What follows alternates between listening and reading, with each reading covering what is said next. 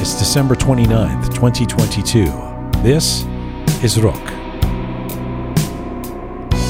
Well, hi there. Welcome to episode 227 of Roozh. Dear Western journalists, your colleagues are behind bars in Iran. I'm Jian Ghomeshi. Hello to you from Toronto. Salam Dustan Aziz. Durur Bashama. Dear Western journalists, your colleagues are being tortured in Iran. Count this amongst all the sad, hideous, and deplorable distinctions earned by this Islamic Republic, world's worst jailer of journalists. That's right. According to the newly released annual prison report by the Committee to Protect Journalists, Iran now ranks number one, ahead of such media friendly utopias like China, Myanmar, Turkey, and Belarus, the manifestation of a theocracy under the gun. Dear Western journalists, your colleagues are behind bars in Iran. In the Iranian regime's brutal crackdown to try to stop the ongoing revolution, reporters and editors have certainly not been spared. And what kind of a message does it send when you're arresting another journalist every day? Is it perhaps that you're terrified and hoping to keep a tight lid on what honest media might have to say? Dozens of journalists have been detained since Mahsa Amini was killed in September, including brave women who reported on her death. Both female and male journalists have been arrested and likely subjected to solitary confinement and psychological and physical torture. Say their names Nilufar Hamedi, Elaheh Mohammadi. And upon saying their names, here's one more mention. If you're out there somewhere working in Western media, we could use your attention. And don't even just do this for the sake of human rights, freedom, and democracy. Do it because your media brothers and sisters are being attacked in this dying autocracy. As bad as the climate has been for journalists in Iran in the past, there is nothing to compare to the way the latest crackdown has been cast. Any reporter simply trying to do their job is now at risk, their only crime being their occupation, being arrested, summoned, threatened, and told to comply or face retaliation. Let's spell this out. If you're caught reporting or writing something that the regime does not like, you're up for prosecution. You may have your home raided, your family warned. It may end up in execution. And of course, this is in contravention to the UN Declaration of Human Rights, Article 19. Let's spell that out too. Everyone has the right to freedom of opinion and expression. This right includes freedom to hold opinions without interference and to seek, receive, and impart information and ideas through any media, regardless of frontiers. Wouldn't you know that Iran has been a signatory to that declaration for years? The world's worst jailer of journalists Iran is finally number one. Dear Western media, isn't it time to see this terrorist regime undone? Coming up on this edition of Roozh, award winning journalist and physician Gilda Sahebi, journalist Mahsa Mortazavi, and popular artist Ebrin Bagheri in our studio. This is Roozh, episode 227. Dear Western journalists, your colleagues are behind bars in Iran.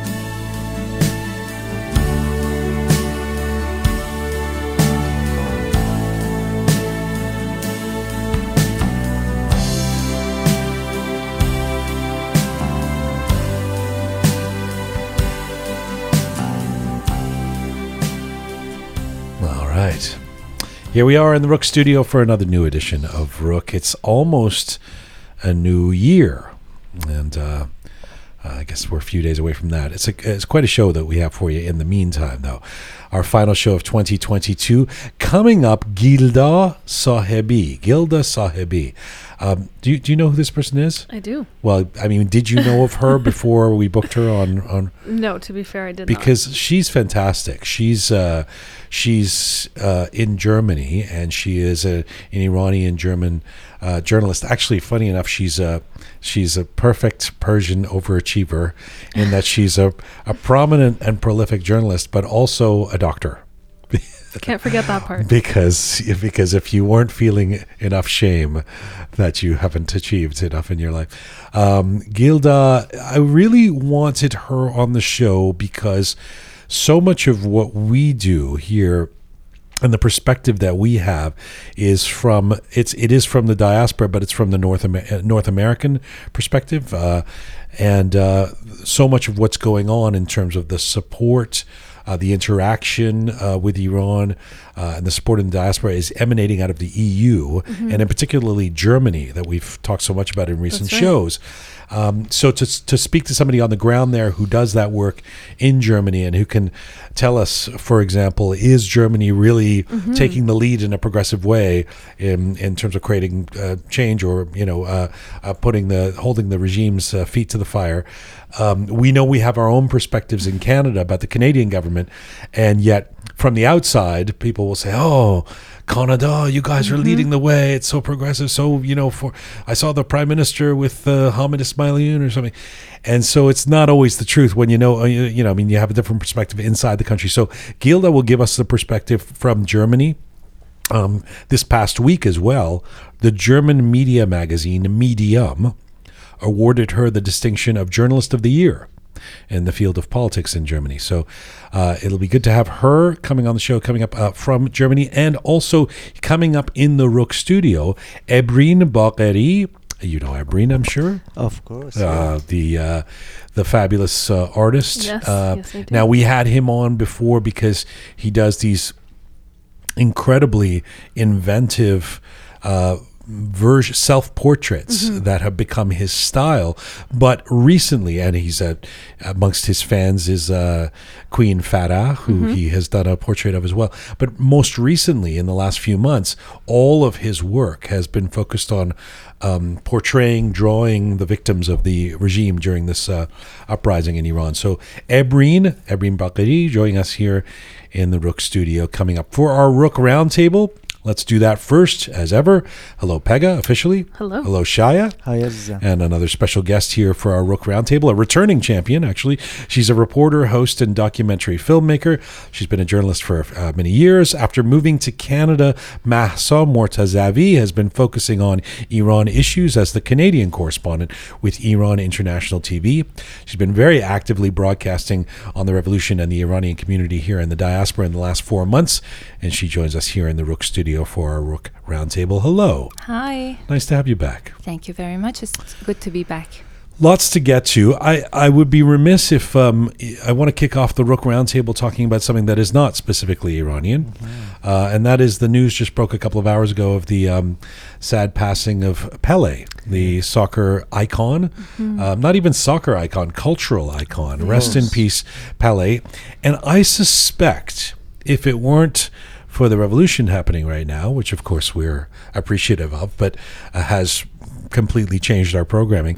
I suspect we would be planning a full show On uh, Pele. on Pele Definitely. because, like Maradona, which we did a full show on when he died, there are a lot of Iranian fans of Pele. Oh, you can't yeah. separate a, a, a football icon from Iranians. Yeah. Yep. Um, one of the icons of the 20th century, uh, pro- probably the finest exponent of the beautiful game. You know, he kind of put uh, put put the beautiful game into action with his incredible abilities. His his real name is Edson. Uh, do you know who he was named after? I don't. Anybody? So Edson. Edson. His father? I don't know. Mm, good, excellent, good work, Becca. No, no, he was named after Only guess I Thomas have. Edison. oh, Oh. really? Yes. Interesting. because electricity had just come to Brazil right before Pele was born. Wow, interesting. So he was named after Thomas Edison. He came from poverty. He he didn't even when he began playing football, his father taught him he didn't even have a ball. He was kicking a, a rolled up socks uh, that he was used uh, used as, as a ball. So so that's why he was kind of a not just a, a cultural and sporting legend, but um, a role model for people around the world of different classes. Because here's a guy who came from nothing and became um, the biggest deal in the world. I, I remember when I was a little kid, uh, I didn't really know. Um, you know, I was growing up in England, and then we came to Canada, um, and the the sort of my era is Maradona. You know, he became the. By the time I'm a teenager, I know who Maradona is, and I, but the only name I really knew before that in uh, other than Bobby Charlton because I had a I had a Bobby Charlton little um, football game thing that I had in England, but other than that was Pele. It was just the name you knew. It was kind of like uh, uh, one one name uh, like Cher or Madonna. Yes. Uh, exactly. Yeah. we just know, uh, or Ebby for that matter. Yeah, Google shit. Why am I using non-Iranian references? Pele. Yeah. Uh, was that? Did you know? You must have known of Pele Oh, yeah. growing up in Iran. Yeah, I mean, uh, if you're a good player at football, everyone call you Pele. Oh, Pele, come here. You know. I, I don't remember. Like I, I remember some of his scores, but I don't remember his way of playing. Oh, Yeah. well, fortunately, the internet exists, and you can go and Yes. see some footage of it. Yeah. He retired. I mean, he, he he left the game pretty early, and and you know, uh, I mean, the, the the the international game. He ended up coming to the New York Cosmos and and playing in his later years in the in the Major League Soccer in the North American uh, League. But but something interesting about Pele. Do you know that he was excommunicated from for a while from the Brazilian soccer team, the national soccer team, right around after the I think it was after the 1970 World Cup. Don't quote me on this. I might be wrong. It might have been right before that, the one that Brazil won um, because he was considered a political dissident because if he had sort of left wing views. Wow. So, um, can we think of any parallel of a great footballer being cast out by his country, uh, by the uh, regime in the country? Um, so, yes, um, rest in peace, Pele, and uh, and um, everything I've ever heard about. Never had the chance to meet him or interview him, but everything you ever heard about him was that he was just such, such a gracious, incredible soul. He did have a very long name, did he? Yes. Yes, his full Edson name. Armango Aragonda. You know what I remember from him? The Ferdowsi only thing. Fufru. Yeah, exactly. That's the only That- thing the I what? remember. The name? What? Yeah, so there was this show um, that Manu Chernozari would um, host, and um, In Iran? yeah, Okay. in Iran, and um, Ferdowsipur was, was one of the people who participated in in that contest, and he asked for the complete name of Pele or the first name of Pele, and he, he gave the full name, and everybody was shocked. so, for the non-footballist person that I am, that's the only memory I have from Pele. Edson Arantes do Nascimento, there you Yes. go. Wow. Mm, more simply known as Pele. Rest in peace. With good reason, more simply known as Pele. Let, Pele. us get yes. to our, our Roozh Roundtable. I, I thought, especially with you here, Mahsa, uh, we would be remiss if we didn't start with. I mean, we'll go through a couple of things that have come up in the last couple of days before we get to our first guest, uh, uh, Gilda in Germany, because I think um, she's got a lot to add to, to what we've been seeing in the news recently as well. But I thought we we'd be remiss if we don't talk about the news around PS Flight 752 or Flight PS 752. Um, this is something that, again, if you're in the Iranian diaspora or maybe listening to us in Iran, you've been aware of what happened in the last 24 hours because there was a lot of social media announcement about this but that something that the families of, of the victims of Flight 752, um, that horrific uh, um, plane that was uh, shot down almost exactly three years ago by the regime um, and casualties in, in three countries in the world, a lot of Canadian, Iranian Canadians. The families of those victims have long been advocating for some kind of international. Um, ad, uh, um, Court of Justice. court of justice, they're addressing this on an international level uh, and a criminal level, and taking the regime to task. Finally, uh, after some time, there has been some movement on this. Um, so, Pega, you start off with give give give us exactly the the quick version of, in case anyone isn't caught up, uh, of what has happened. Yeah, so like you mentioned, there's four countries at the forefront of this, and they are Canada, Ukraine, Sweden, and the UK. And so basically, uh, what was just recently announced is that these four countries can now take their case to ICAO, which is the International Civil Aviation Organization, where they can, you know, look for mm, some sort of reparation for what's what's occurred. Now, the the reason why this is a big deal is that. Um, they're likely not going to have any sort of um, real communication with the Islamic Republic because the Islamic Republic is known to be, you know, not very um, they don't they don't conform. They don't Responsive. they don't yeah. responsive i guess we could say but what's important about that and the reason why it's important and expected that that's going to happen is that if they are not responsive then what'll actually happen is that this will go to the next step and the next step would be for the referral of this matter to the international court of justice in the hague Right. and so that's why this has come as a celebration um, for the organizations that have been kind of behind um, pushing this agenda forward And by the way, it's impossible to untangle this from the ongoing revolution in Iran. It's not. It's not directly correlated, but a- a- anything that has to do with this regime, atrocities, injustice, etc., is all sort of in the same box right now. Mahsa, it was fortuitous to have you coming in because I can't. I can think of very few people. I mean, maybe our friend Babak Payami, who made the, the documentary about 752 and Hamed. Uh, but uh, there are a few people who've spent as much time as you have, partly as a byproduct of being uh, the Canadian correspondent for an Iranian network. Um, so many of the victims and, and the people who've been speaking out about this are in Toronto or in Canada. You've, you know, been there three years now, um, uh, uh, talking to them. Uh, so give us your perspective on the significance of yesterday. I think yesterday was one of the few days that um, the families of the victims were actually having happy moments because this was one of the things that they have been wanting from the beginning and this seemed impossible because Iran is not a part of any kind of international court of justice. Um, it doesn't have any agreement. It's not following any rule of law. Uh, it hasn't been helpful since the day one. They have been lying and lying over and over uh, about how this happened. If you remember, for three days they were only denying that this happened, and it was shot down by missiles um, by the government of Iran. And so far, it's been a bumpy road for the families. They have been trying so hard to find ways to make this something legal that countries can look into instead of going after people on their own because that would have been impossible for the people who are seeking justice. This should be taken care of through uh, an international court of law. And um, yesterday it was made possible. I don't know if you want me to explain how it was made possible. Uh, if you can do it extremely briefly. Yeah. Yeah, okay. So there was this um, article in an aviation related uh, co- um, I okay, I'm forgetting the name in English. Chicago Mohede- Convention Convention, the- yes. yeah. So that um, it wasn't actually Chicago; it was Montreal, 1971. So this convention has um, an article in it c- called Article 14 that wasn't signed by previous Right. um, Soviet Union, and now it's signed by Ukraine.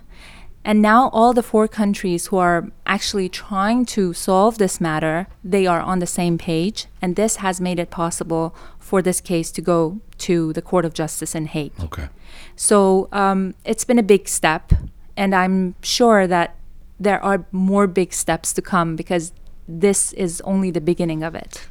And so let me ask a question that I I suspect some people might be th- might have in their mind, but uh, it's important that I issue this disclaimer that I'm asking this question without any cynicism. It's I really just genuinely want to ask this question and without any disrespect for those who've worked so hard to get it to this point, kick the ball to this point. Uh, does w- would this actually make a difference? Yes. So how will this make a difference? Because the knee-jerk response um, is this regime in Iran doesn't listen to, doesn't give a shit about anybody, and and any certainly any jurisdiction or international law, as you say, they're not even signed up to it. So so how will this make a difference? Um, for any kind of tragedy that happens, um, people need closure. They need to find out the truth. They need to find out why this happened to their loved ones. And this is a big step towards it because there is an international court that will look into it and hold people accountable for what happened. You can't just get away with something that happened to your family. You can't. It's it's impossible to put a closure to something that is open for eternity, right? So Court of Justice um, in Hague is the right place to look into this matter. Although the people in Iran who are going to be held accountable for this, they might not even exit Iran, never might not be arrested. Yeah. but there will be uh, convictions. Um, it will be looked into as a criminal activity, and that it was something that was done on purpose, Yes. something that hasn't been um, hasn't been um, how do you say it? Uh, so for, for so far from three years ago until now, no one has confirmed that this was done on purpose. But taking it to the court of law in Hague Right. will, No official body or Yeah. institution has done so. Yeah. yeah, Yeah. Um, well said. I, it, you know, the first guest we ever had, first edition of Roozh, was Hamed Esmaeilion. Mm-hmm. It was almost three years ago. It was about a, a month or two after the um, this horrific uh, uh, plane was shot down at this, this event. And he speaks in that interview about wanting um, justice, wanting to hold these people accountable. And, you, you know, to think about that moment three years ago, almost three years ago, and how far uh, he and others have pushed this to get it to this point is is really um, something special. In other words, not letting it go. And this is to all of the, the, the families who've just been, uh, you know, relentless in not letting not letting us drop the ball on this, uh, and us being the global community. Um, kudos to them. You also said you thought this was important, Peggy. Go yeah, ahead. absolutely. Um, just a couple of things to add um, in terms of what those reparations will look like. Aside from, of course, the criminal convictions, the material compensation, things like that, it's the global accountability that will be reached that I think is is really what um, I would assume these families are most after. Because you know, like we've heard so many times, never forgive, never forget, and to actually get that closure, like Mahsa just mentioned, that would be, you know, I think the the biggest step forward. But just a couple of um, notes on ICAO.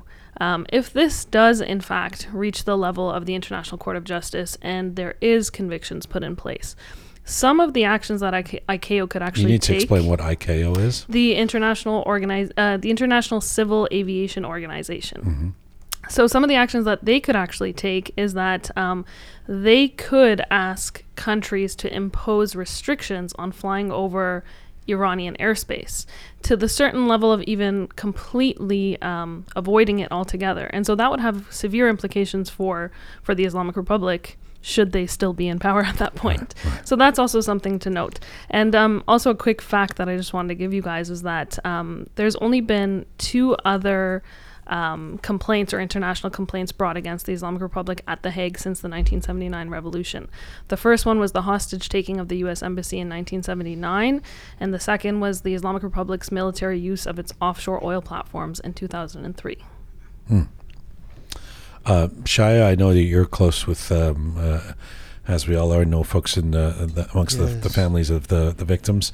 Um, and you spoke to somebody yesterday who Yes. was saw this as a, a moment to celebrate. Yes, and uh, what he said to me actually it was very interesting. He said that he spoke with uh, a couple of families and they were crying and they said that from now on if we die we die relaxed because we uh, we how can say we kind of did what we have to do in terms of justice here.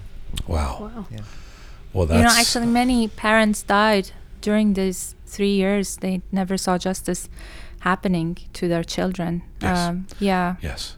mm, I should salute them. Actually, in in um, Hamed's uh, video that he put out yesterday, Yeah. Hamed Esmaeilion, he he says, "I'm dedicating this to The uh, 27 year old who daughter. Yeah. yeah who who has died a daughter of it's i mean so many people died on this flight some of them Mhm. are kids of people who are the Mhm. families of the victims some of them are are parents of the of the families uh, you know of, of the And you know, as we speak, there is a demonstration by ICAO today um, wanting them to do more action. A demonstration at ICAO Yeah, yeah. not by By- okay By, by the side of it. right I- By the building of it. ICAO is not the one uh, demonstrating It's- No, no, no, right no. right yes, by yeah. the side of it. Um, anything you want to add on this? I mean, the the, the one thing that was, uh, you know, it's it's it's. I guess it embodies the idea of it's a marathon, not a sprint. To say, we're, it's six months. We're going to see if Iran responds to this, because that. I, to be clear, there's a there's a complaint issued. Iran has six months to respond. If not, it goes to the court. Right? Is that the way it works? Um, So uh, part of that is just to go. Oh my God, another six months. These poor these poor families have to wait, but they seem okay with that. You know, they're okay. Like we're on track now. We're we're going somewhere. Is there anything besides the coming anniversary, Masso, uh, that um, we should be looking out for in the next six months as we get to this, go through this process? Like mm, legal actions? I'm just wondering, with regards to this this process, is it now a matter of waiting to see if Iran it should responds? be, yeah, because um, these the group of uh, the group that is looking into it of the four countries that you mentioned, they uh, they are going to give Iran six more months to come up with um, clarity that is needed, and it's. Um, it's not likely that they will. Hmm. So after that, it's going to go to the next step. But before that, there are other families who are taking a different path that might lead up to other stuff. I don't know. Um, there are other courts that are looking into this matter by different families. Um, a group of other families have done other stuff. So Good to know. yeah, Good to know. Let me get to a couple of the, the other items uh, on the that we've been looking at in the last two or three days, um, with respect to the uprising and what's going on in, the, in both in the diaspora and inside Iran. I wanted to bring up the idea of or the reality of the Iranian economic crisis. Um, again because once again I think this might be something that we have to talk about quite regularly because it's becoming a a, a, big issue daily. Once again if you if you follow this stuff you see that the Iranian currency continues to tank. Uh, inflation continues to grow. The currency continues to be devalued inside Iran. Um, what are the implications of this Shaya um, what I can see in the like in at least my social media um, the implication is that like people forget about exchanging uh, uh, like buying stuff with money. They they start to bartering. And like I, I was curious if uh, it's happening I mean because I've seen several stories that like one of my friend he wanted to sell his mixer to get some gusht uh, some sorry meat yeah. And uh, I was curious if it's uh, like happened. Mixer like a meat mixing board? Mixing board yeah yeah. Wow. Yeah and uh, so I, I looked it up and yeah I looked it up and uh, there is an article on uh, Sharq newspaper which is inside of Iran and Mhm. actually it's happening a lot these days that people just forget about money because they have they They're know- literally swapping goods Mhm. like a, yes, a pre-currency society. Like a, yes. I'll bring you a blanket, you give me some meat. Exactly, yeah. Like a lot of people say that like I can a lot of I have a lot of books, I give it for yeah, receiving eggs and there, there's a lot of advertisement like this and they, they just they know that their money doesn't have any value. you heard about this? I have, yeah, I have, but not as in the extent that he's talking about, Mhm. like on social media. I've heard it as a joke. Um, I hope it's a joke still because it's very sad for for people of a very Mhm. modern country to be exchanging goods instead of money.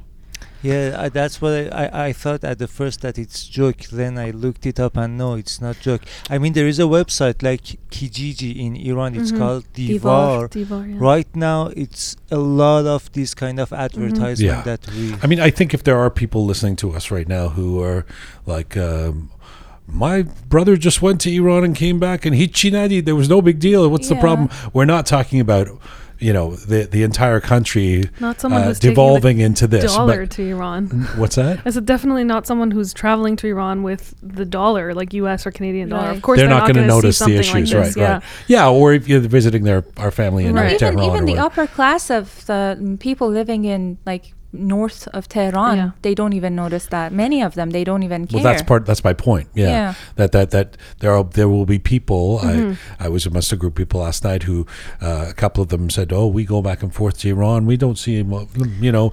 In fact, the country's changed a lot. You know, these are the kind of people who uh, I didn't want to say too much because they were uh, we would have got into a big argument, but they were they were sort of saying, oh, you know, reforms have happened and these things take time, and uh, um, I don't know if this revolution is going to happen, but you don't really notice that much difference. And meantime these are very wealthy people. You Mm-hmm. know, I mean, eh, eh, as anywhere in the world you go, you can live a pretty good life if you have the the resources, Yeah. right? But I mean, the, the reality is, as much as we want to think or hope that it's a joke, the reality is that there's been a 25% depreciation of the currency just since September 16th, 2022, mm. after the killing of Mahsa. So since that date till now, we've seen 25%. We know inflation is almost at 50%. I mean, these are statistics that we've been looking at for weeks, months. We've been talking about it. So we know it's a reality. And the irony in all of this is that the Islamic Republic blames the protests for the decline of the currency. That that was something that I read again recently that I that I just found laughable. Yeah. Although that's not new. No, that's what course. regimes do when they when there's protesters. Everything becomes the Yeah. Mm-hmm. fault of the protesters, and yeah. But we do see that um, it is it is starting to ruffle a couple of feathers because we're starting to see and hear, um, I guess, rumors and things like that of Raisi moving people around within different cabinets. There's been, you know, very quiet firings and replacements of ministers. There's even rumblings of changes at top levels in the oil ministry, Ministry of Education. So these are all direct effects of, you know, the economic crisis that's also going on. Uh, there's also been a few stories that I've, I've read in the last couple of days about uh, there being internal uh, debates amongst uh, the, the the regime. You know that there's the reformists and the conservatives, and they're starting to infight intra intra regime uh, arguments about how to deal with this. Should we start to reform and, and change things to appease the people? I didn't want to bring that up because I don't know how much. It's hard to tell how much of this is real. Uh, you know, the stories get written, and you sort of go, "Well, do you know that?" But um, but if that is true on any level, it speaks to the disarray that is being uh, caused by ongoing discontent of a population. Did you want to add something about the economy? Yes, I did actually. So um, after gold and uh, currency, the biggest thing, the the biggest inflation was on food, with sixty-seven percent from twelve months ago until today. People were already living sixty percent under the poverty line um, last year. When I did a report on it, and I, I know for a fact that it- it was 60%, and now I can't imagine Yeah. what the percentage is right now these days. People who were only feeding on bread and maybe some eggs, I don't know what they have to eat these days. Yeah, yeah. So, in the, with the backdrop of that, um, uh, there are some more. There seems to be increasing movement of um, calls for some kind of an opposition um, coalition. I mean, this has been in the air for a while now, but for in the last few days, and I can only say this anecdotally, I, I'm not necessarily scientifically, but I've heard from my contacts that there's a lot of activity going on in terms of um, some of the big names that we've heard of uh, coordinating with each other and and trying to bring together some kind of united opposition uh, that can speak with one voice to at least the international media, to represent international institutions and bodies, and maybe even to the people in Iran from the outside to say, here's, you know, what we're all together and this is what we're um, counseling or suggesting or how we can help. Or uh, Are you hearing this? Yeah, I've been hearing this. Um, something that is good to look into is that um, the difference between last uprising of people with this one is that many group of many different uh, partisans they have come together to only shout that they want regime change. And this is the way to look into it and that's why people from different perspectives they are coming together as well. Yeah. and this has been something that people want. And when so many people want it so many followers of, of one specific group they ask for the same thing it brings people together and i've seen it i've seen it develop i've seen it from the days that every party would do their own thing Yeah. and now that they are only um, looking in- into a way to unite Yeah. and it's beautiful And I feel like, again, uh, this is not scientific. I'm not sure anybody could do this scientifically right now, even with great polling resources or something, because the diaspora is spread out and it's it's big and it's diverse. But but I feel like the intolerance level from one camp to another, notwithstanding the the antipathy towards the reformists, like the NIAC or whatever, but did- but but the intolerance level for for for example for some folks, uh, you know, who are fans of one one kind of an Ali Karimi or a Hamid Ismaili towards uh, Reza Pahlavi and and the Reza Pahlavi supporters towards the Masih. I feel like that is going down. Not not that they don't love their mm, choice of person, but that there is this appetite to okay, let's get these guys together.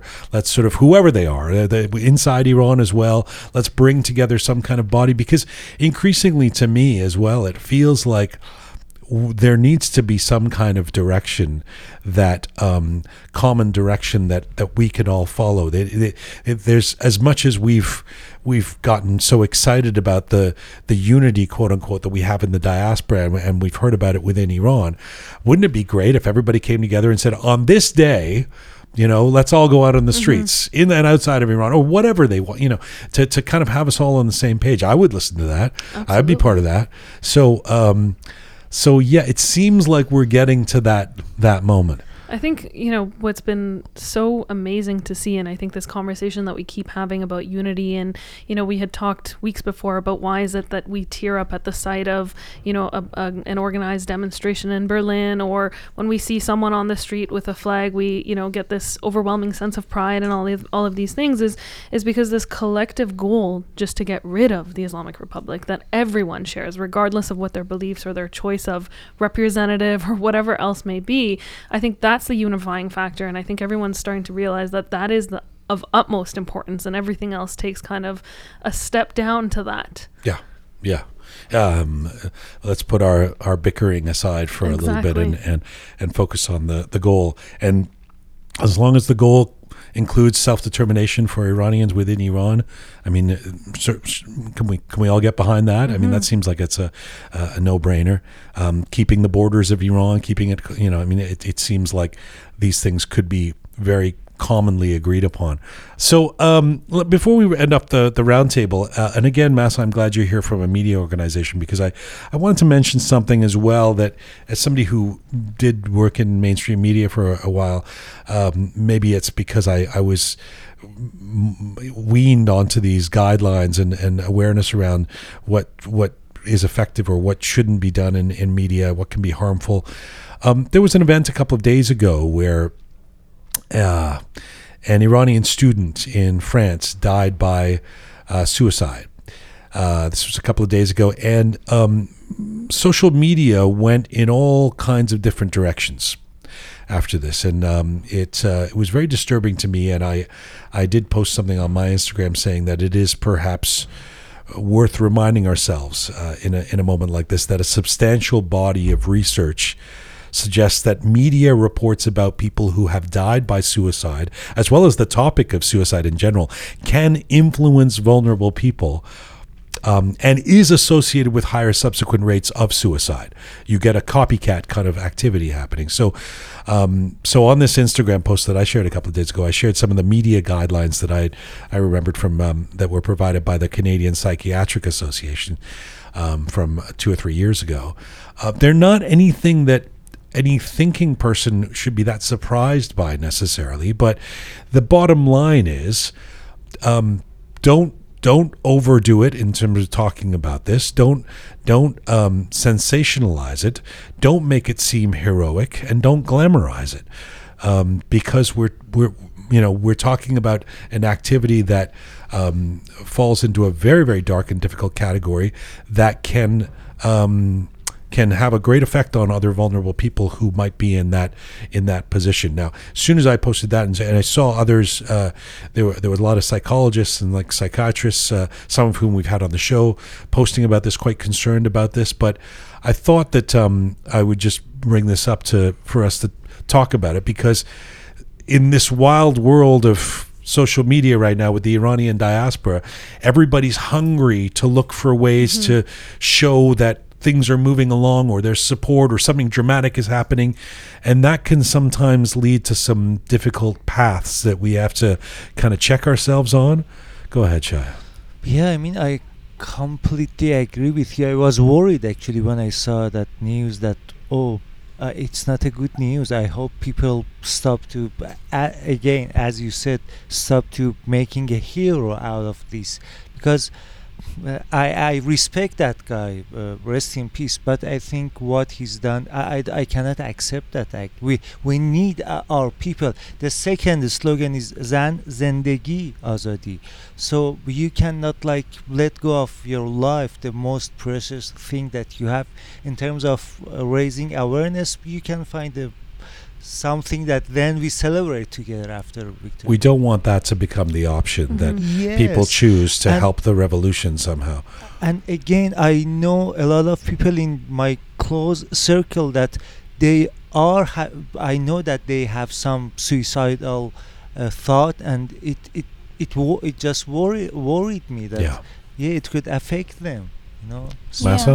As a as a media, we also have guidelines on that. So as a piece of news, we have to broadcast it, but Mhm. we have to be very careful not to cherish it, not to um, make it something mm, normal.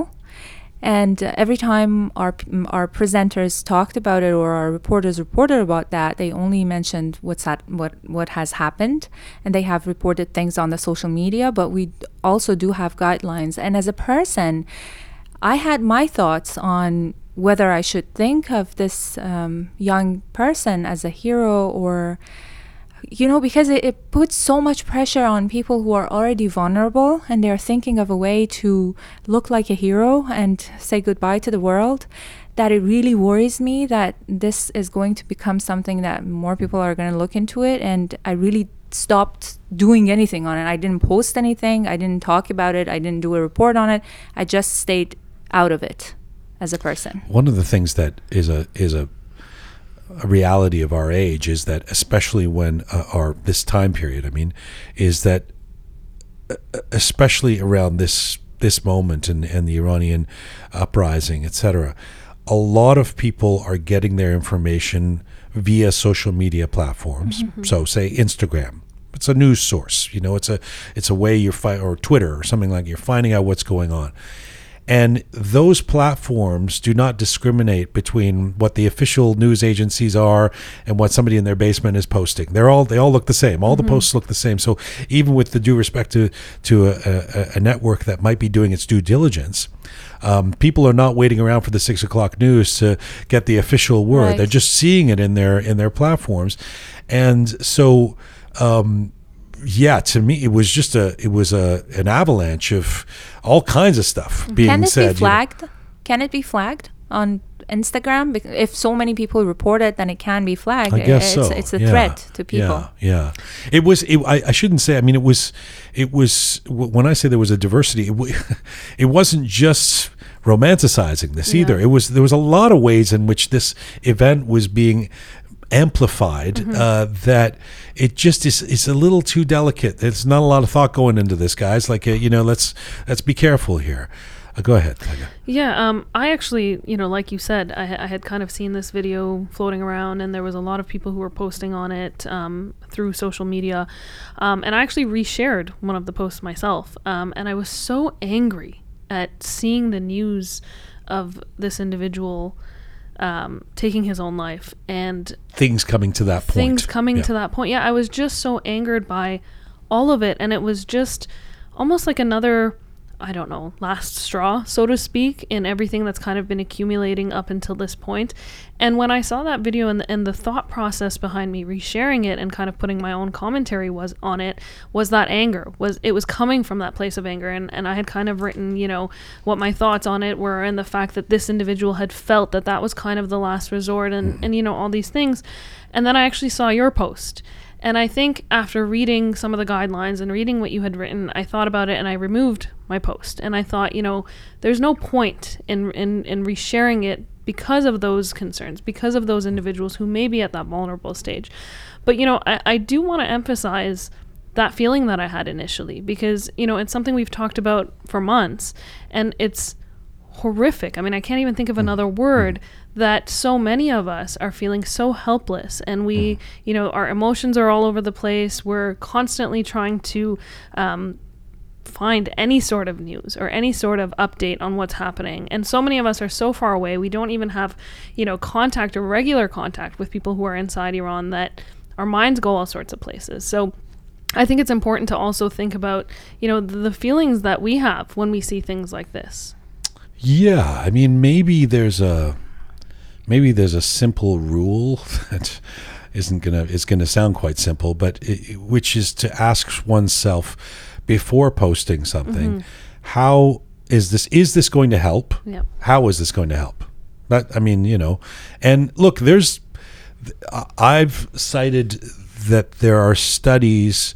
Um, there's a substantial body of research again that suggests this is what the, the pattern is. You you you talk about this stuff, you you sensationalize it. It can influence vulnerable people and, and lead to higher subsequent rates of suicide. But that's not an absolute. It may be different for it's it is different for different For sure. people. There may be people who believe that we should be talking about this directly and and that we shouldn't um, uh, you know heed those kind of guidelines, etc. Um, it, but it really is important to think about this in advance of, I think, in, in advance of posting this stuff because we're in such a emotion-driven, animated kind of uh, angry uh, uh, place uh, as a as a people, as a as a diaspora, uh, that. Um, you know the, the the terms like mob mentality and stuff it's like what you know when you sort of lose perspective because everybody's there's such a frenzy of action. And that's that's kind of like the way the information was was um in a tidal wave coming out all over social media about this event and this guy and and and all the commentary around it um, felt felt um, dangerously um, untethered. It was you know really kind of uh, uh, uh, for for something that is such a vulnerable type of event. Again, maybe that maybe I'm just old school. It's been drilled into me by my media training, but but for right away for me it was like oh boy this is a this is kind of the opposite of what we've been told is is helpful. And you know I was saying to you guys earlier, you live in a place like Toronto. There's a reason why there's a reason why you never hear news about people jumping in front of a train. You know, uh, it doesn't it's not because it doesn't happen. Yep. it's because society has decided that is not a helpful thing to be amplifying. You know, to be so. Um, especially during Christmas and New Year. It, yeah. Uh, and also there is I, I have to mention there is a false information that people uh, think that in Eastern philosophy like suicidal act actually is glorified, but it's not true. I mean, Actually, somebody told me that. No, it's that not- that- no, that- no, that- no. Well, you got in the West, you know that this is a bad thing, but actually in uh, no, there, there is Iran or something no, that's no, no. There is one act that, like, for example, you um, you uh, throw yourself into. I mean, you um, bomb میبندی به خودت. You like cover yourself with bomb and go Uh-huh. to the. suicide uh, bomber, a ma- martyr. You become yeah, a martyr. Yeah. But this wasn't like this was a suicide. This was suicide. I don't know. It a- anyway. It's not glorified in Eastern philosophy. Like ki- e- even in Islam, like cle- self-killing, um, suicide, uh, committing suicide is the h- higher sin that you can commit. So the thing that maybe we can all agree on is that uh, it is profoundly sad. It is just incredibly sad that There was this one comment, sorry to cut you off, on Twitter about this um, that I found very true. wa- Was that even though this guy lived in France and he, as he mentioned in his video, he had a good life, he had good income and everything, but he was still killed by the Islamic Republic Mhm. because the, he was like, um, he, it was the last saw straw. that. Yeah. Yeah. Exactly. last- Yeah. Yep. Yeah. I actually and that's saw that's that's comment. what's so sad. It, it- Yeah. it- Yeah. no no matter which way you shake it and what we should and shouldn't be saying Yep. in the media, um, it's definitely devastating that that Mhm. anyone Mhm. is in that kind of headspace based on what this friggin' uh, uh, regime has done and what and what we've seen in the last forty And four I, years. I want to remind that Zan Zendegi Azadi, as he mentioned, it's woman life, freedom. So if you're cherishing life, you shouldn't do this. Yeah, and we need everybody alive, man. Yeah. We need everybody alive. This is we need we need this is We need people we need people that yeah we we we that can shout. Yeah, yeah. Yeah. And and uh, I think it was somebody said I think it was Erfan or somebody had posted something, uh, our rapper friend uh, who said, uh, you know, this revolution, the only way we this exists, and the only way we can keep this going is that for it to be about hope. Mm-hmm. It would there would be no revolution if it wasn't about hope. Yeah. Um, and and so that has to be the prime directive. Keep Yes. keep you know keep the hope alive. Yeah. Keep the hope alive. I think it's a, a really good time to quote uh, Hamed Esmaeilion. All Don't right. mourn, organize. That's what we need. timely, timely. Yeah. That was the way he let off his uh, exactly. video about the, the the new developments with respect to the Mhm. international court and all that. and I that. believe that they did. They did. All the families of like PS752, regardless of different directions that they went, they did organize and they Mhm. tried. They tried really hard. yeah. Mm-hmm. Although they've also done their fair share of mourning. I know. Uh, when we're in the on this 40th day cycle, there's a bunch of 40 days of uh, kids dying today as well, and, and it's impossible not to mourn. You know, Mm-hmm. uh, so um, but the point is really well taken. Mahsa, it's such a pleasure to have you here again. Thank Thank, you. you. It's always good when you're here. You're so informative. We really appreciate you and the work that you do. Thank you, Pegah. Thank you. Thank you. you, Shaya. Let's Thank you. get to our first guest. My first guest is an Iranian German physician, journalist, and author. Gilda Sahebi was born in Iran, moved to Germany at the age of three. She obtained her education in medicine and political science as a journalist. Gilda writes and reports about anti Semitism, racism, women's rights, and the Middle East with a focus on Iran. And since the beginning of the current uprising in Iran, she has been very outspoken, creating content, guesting in various media, reporting on the protests, arrests, and executions. And this past week, the German media magazine Medium awarded her the distinction of Journalist of the Year in the field of politics. And right now, Gilda Sahebi joins me from the south of Germany today. Hello. Hi, Jian. Hi. Thank you so much for coming on the program. It's good to have you. Uh, uh, you you're you're quite prolific, although sometimes I can't understand what, what you're saying because it's all in German in your social media. but I I do understand. I use the Google Translate. I understand that you're you've been doing great work and and congratulations on this um, this major journalist prize you've just won in, in in Germany. That must be a big deal for you. Thank you. Yeah, I think it's also uh, an acknowledgement of what's going on in Iran. So it does mean a lot. Yeah. You are a doctor and an award winning journalist. That really does seem like some next level Persian overachiever stuff. Do the two worlds intertwine at all? Does your medical background help you at all in your work as a very active journalist these days? Well, I have taken a huge interest in in what the situation of doctors, you know, medical staff has been in Iran in the past few months, and it's awful. It's really, really bad, and there have been a lot of solidarity from the medical community in Germany for sure. Like there was another video that was published today where physicians demanded that the medical staff, doctors, nurses, everyone is not, um, you know, persecuted, killed. We've seen everything put under pressure. It's just the situation of people who just want to help, who want to do their job, who want to heal and help people.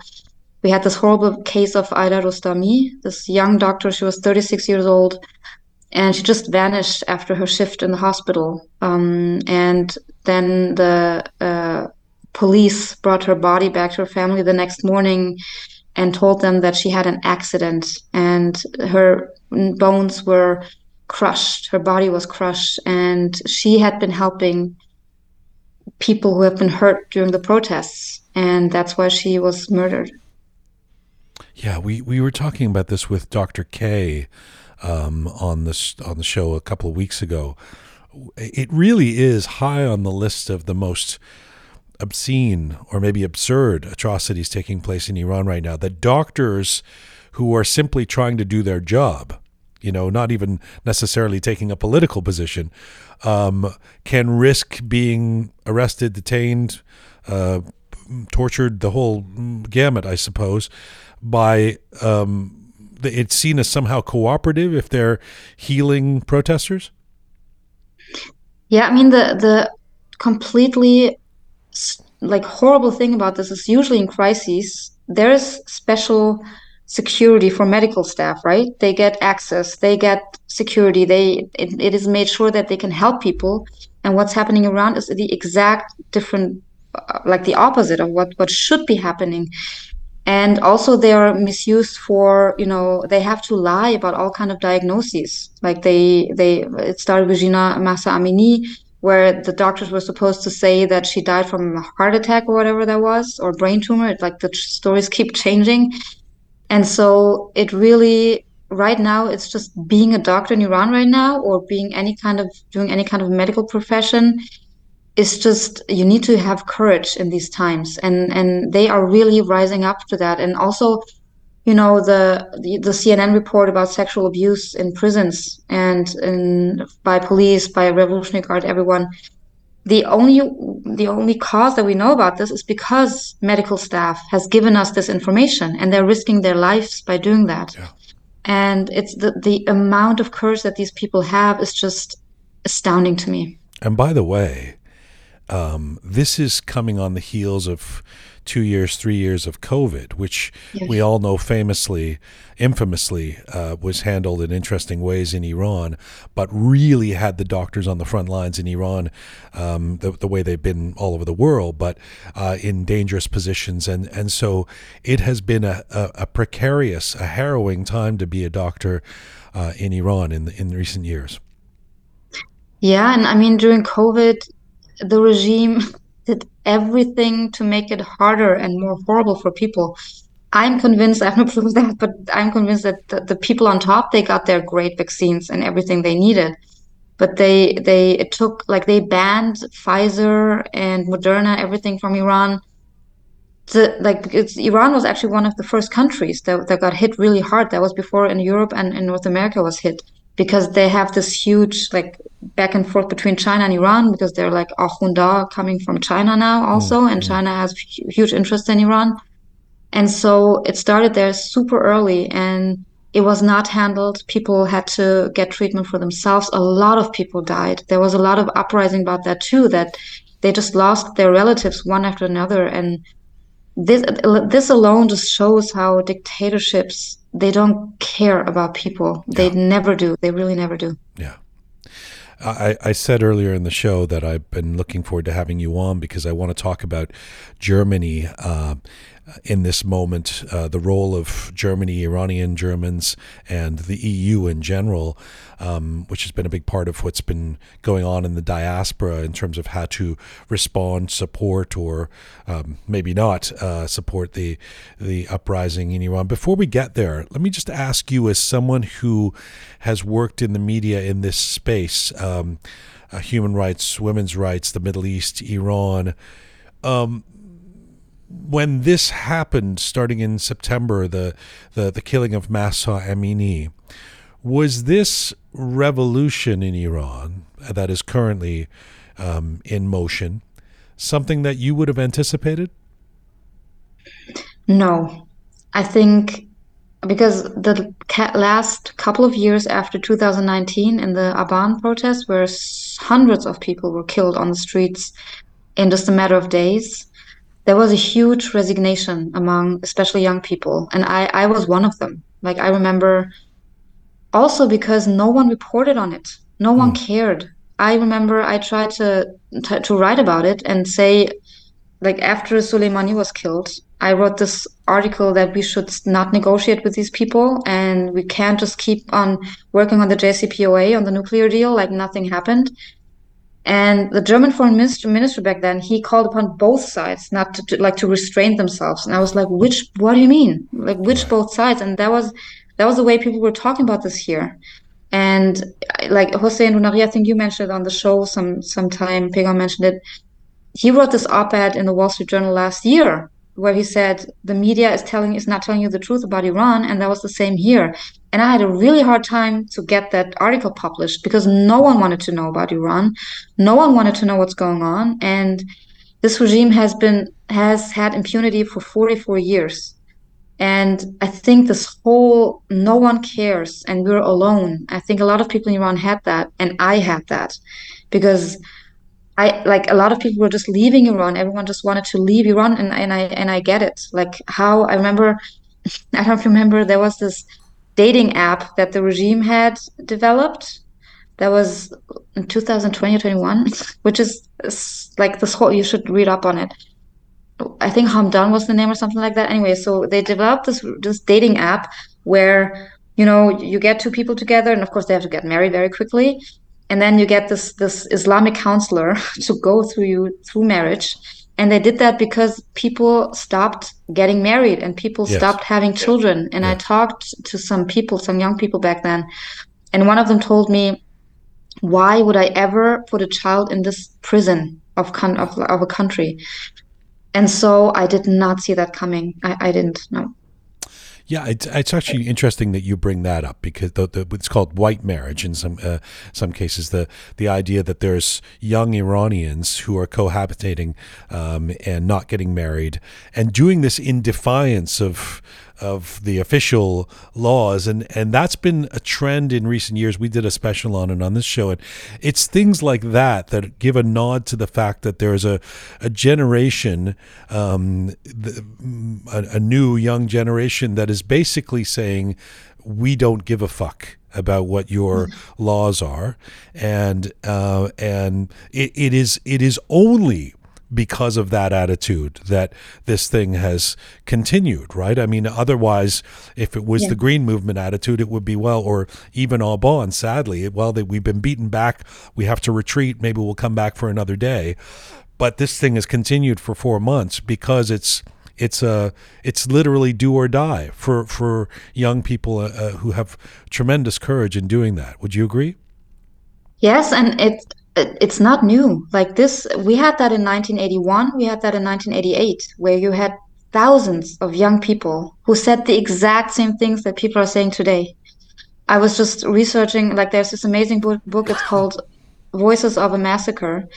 Um, and they just they they tell the stories of the mass murderers in, in the 80s. And I was just so like sad and grieving because we the young people in Iran have done that for 44 years. And they said they said I want to I'm I'm going to give my life so that the next generation is Yeah. going to be free. They said that 44 years ago 43 and, and 40 years ago. Well, and the difference is go sorry. ahead, go ahead, you go ahead. the difference now is that we are watching them. Mm. we did not watch 44 years ago and 40 years ago. No one was watching. Like they were able to do this these horrendous crimes without anyone knowing about it or even caring about it. But now we have their names. Like we didn't know any names uh, of the of the killed prisoners back then but we know them now. We know all like not all their names but a lot of their names. We have their pictures. We know you know their tiktok videos. We know how they lived how they loved. And so hopefully this time they can't get away with it. Yeah, that's a that's a good way to put it. I mean, there there was no oxygen to these kind of um, statements and, and demonstrations in the past. It was it, they would get crushed. It's like trying to light a flame in a in, in a windstorm, and and the the oxygen now uh, exists partly in, in because of the numbers. But you're you're right. I mean, we shouldn't we should be mindful not to. Um, not to dim- dismiss the the thousands and thousands who gave their lives, certainly through the 1980s, all those executions, um, in the cause of trying to fight this regime at that point. Um, but but this notion that reform really isn't going to be um, the answer, isn't going to be possible, is something that is has become much more, maybe not universal just yet. Obviously, we know that there are still uh, elements out there in the diaspora talking about it um, and, and and aching for it. It seems, but um, but this idea that reform is not the answer is is something that has really crystallized in the last three or four years, uh, maybe since 2017, 2019, all Aban. Uh, and it really makes a difference this time. Let me ask you. Let me let's segue into Germany because, as I was saying, I've been looking forward to having you on because of all the the activism in the Iranian diaspora emanating from the EU and particularly from Germany. And I wanted to ask you about Germany and the German role in all of that. Um, so let's take it step by step. First of all, I know there are a lot of Iranians living in Germany, and no doubt not a uniform group, depending on the city or region. But overall, Gilda, if you were to say, how would you describe the Iranian German community in the last four months since the uprising began in Iran? It's been super strong. I think you haven't seen anything like the Iranian German activists in any other EU country. There are demonstrations almost every week. And I don't know any German Iranian anymore who's not active. And we saw this huge protests in, in October 22nd in Berlin. 80 to 100,000 people. And there's this, this uh, they call them, the, the name is uh, Women Life Freedom Collective, and they are incredibly active and really so many people. And it's important. We, and we have not seen that in other countries of the European Union, which means that the, the issue of Iran is not as big. It does make a huge difference. And the German Iranian community has been incredibly active. Also, this whole political um, sponsorship, that's where it started. And it's it's huge and it just goes to show how important activism is in this field and i report on it and i watch it and i just see the impact that these people have and the impact that demonstrations have and civil civil any kind of civil engagement and i'm and i don't know if it's the same level in north america definitely not in the states. Like from my from what i've been seeing mm. is that iran has not really been any kind of issue in the united states. More in canada of course but even there i think it's not as much as in germany I'm not sure you you would know better. Well, in, in, in Toronto, obviously we've we have a great deal of activism. We had that massive, you know, we yeah. had our own eighty thousand people protest here, uh, and and it's the same thing, regular, weekly, etc. Of course, in the city of Toronto, the Greater Toronto area, um, happens to be a massive. It's probably the next to LA, the biggest uh, um, metropolitan uh, area of Iranian diaspora density in the world now. So, so um, it's reflective of that. I'm curious if, if just because um, obviously, I mean, we we know that there are Iranians in Germany. We've had a few. We had, uh, you know, the great filmmaker Ali Samadi Ahadi on the show. Others who we've spoken to have been in Germany, Natalie Amiri, the journalist. But uh, would you say that this has been a catalyst for the unification of Iranian Germans? In other words, w- did you see this kind of um, um, outspoken demonstration of a community there before? No, no, no, not in that way. Even me, like I said, that was some sometime around spring this year. I, I told a friend of mine, you know, I wish I had more Iranian friends and then like four months later i before i had like two and now i have like a hundred. Like the networks that have been forming the past three months two and a half months amazing. Like just everyone coming together. And also of course they're you know they're iranians. There are going to be differences everywhere and all the time. They like they can't really restrain themselves. They just have to argue a lot. But usually when you say listen if people in iran can come together and die for one another and die for people in Kurdistan and Sistan Baluchistan and just be together, then you should really be able to. And I feel like this thought and this energy has really changed something. And there's just a really a, a feeling of understanding and being together and holding and standing together. I want to get into the specifics of what um, the the German government and authorities haven't haven't done, uh, and discuss that with you. But but first of all, you mentioned the October twenty second um, massive, epic, landmark uh, protest event that happened in Berlin.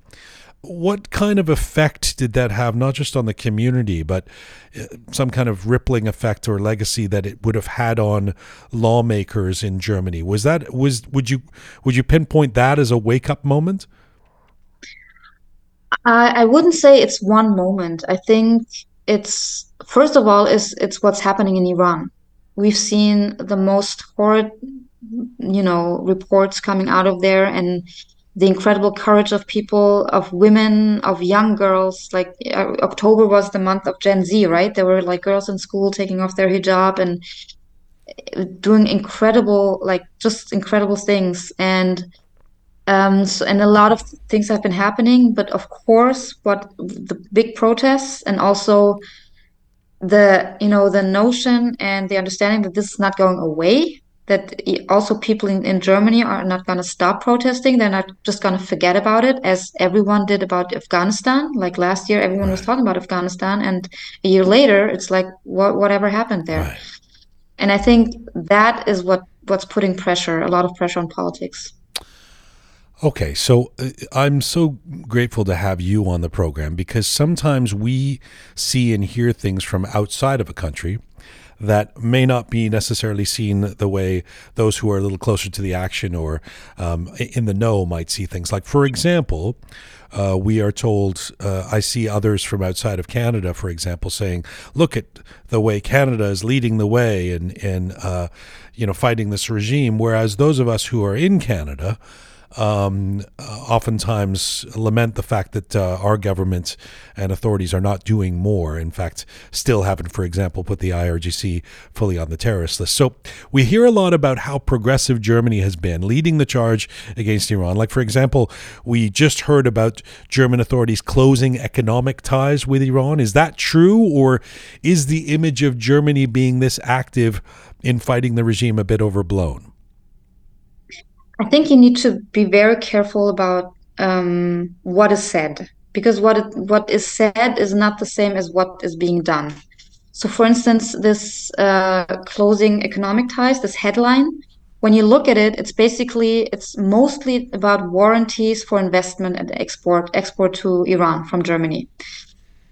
And they said we're not going to give any warranties anymore, like the government, which is great but the thing is, there have been hardly any applications for warranties since 2018, anyways. Hmm. Like, like companies do not want to invest in Iran for a long time since basically the US pulled out of the uh, JCPOA.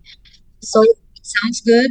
It's, I guess it's not bad, but it's not really going to change anything. And and so I think also like with Canada, the the ten the number ten thousand that Trudeau said right in the beginning, great number. Where's the list? What are the names? Like, are they going to be stopped when they enter Canada? I don't think so. From what I have heard, that there is no list, and so it it it sounds good. And also Trudeau coming like in in, in this protest with Hamed Esmaeilion and like saying, "I'm standing with you. I'm walking with you," or our foreign minister like saying, "We know their names." You know, she said Minu, Omid, like all of these Persian names sounds good too, but what does that mean? Well, what didn't, didn't the, the chancellor or somebody just meet with Ali Karimi? The the president, yeah. Okay, and yeah. is that do we do we consider that a victory somehow? I met him too a few weeks ago. That was, you know, he, he meets people. You know, we have to remember though, this president, he sent a congratulations letter to the Iranian regime in 2019, congratulating them on 40 years of revolution. So you know, so you you met the you, you, met the president a few weeks ago, or Ali Karimi? The president. Oh, I see. Yeah, yeah. Did not meet Ali Karimi. Did you did you have a conversation with him about why he congratulated the regime? No, I did not ask him that. Oh. but we we like I was there with a group of Iranians and we just discussed you know the protests and and he was very interested and it was a good talk and it's good that he's meeting Ali Karimi and it's but you can see it with like Macron, right? He met Masih Alinejad, yeah. which is great. And then he was the first uh, head of state who talked about a revolution in Iran. Great. But then, like, he goes and, and talks to he's, a, he's, a, he's, in the, the, club lounge with the foreign minister, uh, yeah. Uh, Iran foreign minister. Yeah. Yeah. Uh, what, what is your feeling about political guardianships that seem to have begun in Germany? This was all the the rage a couple of weeks ago. We were all talking about this, and and hopefully it does provide some kind of lifeline for those on death row. Um, this is this is the act of official politicians or political figures or lawmakers um, somehow sponsoring or becoming the patrons of those who are being detained, uh, who are at risk of ex- execution, etc., in Iran, so that it amps up the pressure on the possibility of uh, the the regime doing anything to them. Um, what, tell tell me about your perspective on this. I think it's amazing. I we have seen death sentences lifted because of that. Although the regime, of course, would never admit that it has anything to do with it. I have observed uh, political sponsors; they are so engaged. They write letters to the embassy, to the Iranian ambassador. They write letters to their to the people who are in prison, and hope you never know if they get to them. But they really, really care and they are on it every single day like they they tweet about it like 20 times a day and they really it's like they're really taking them on these people and this goes back to what i said before you know the the the regime in iran they have never ever been confronted with their own crimes ever like people who make all the decisions and and who get the money and who get rich on on, on people dying and killing people they don't see the pictures of the of the kids that they kill. Mm. They don't see what happens in prison. Now they do see. And these sponsorships are one part of this because they confront them all the time with their crimes.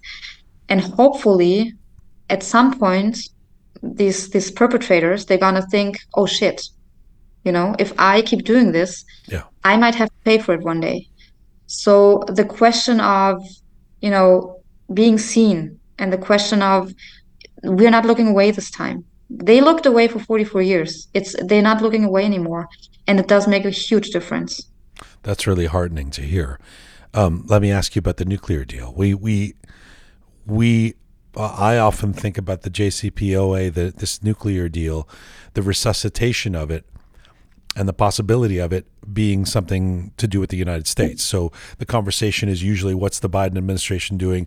What's uh, Malley saying? What's uh, Blinken signaling? What where is the U.S. on this? But of course, the U.S. isn't the only actor in this. Uh, um, do, is it your sense that um, despite the protesta- protestations of Iranians everywhere in the world, that that the German government is still interested in doing some kind of deal with Iran?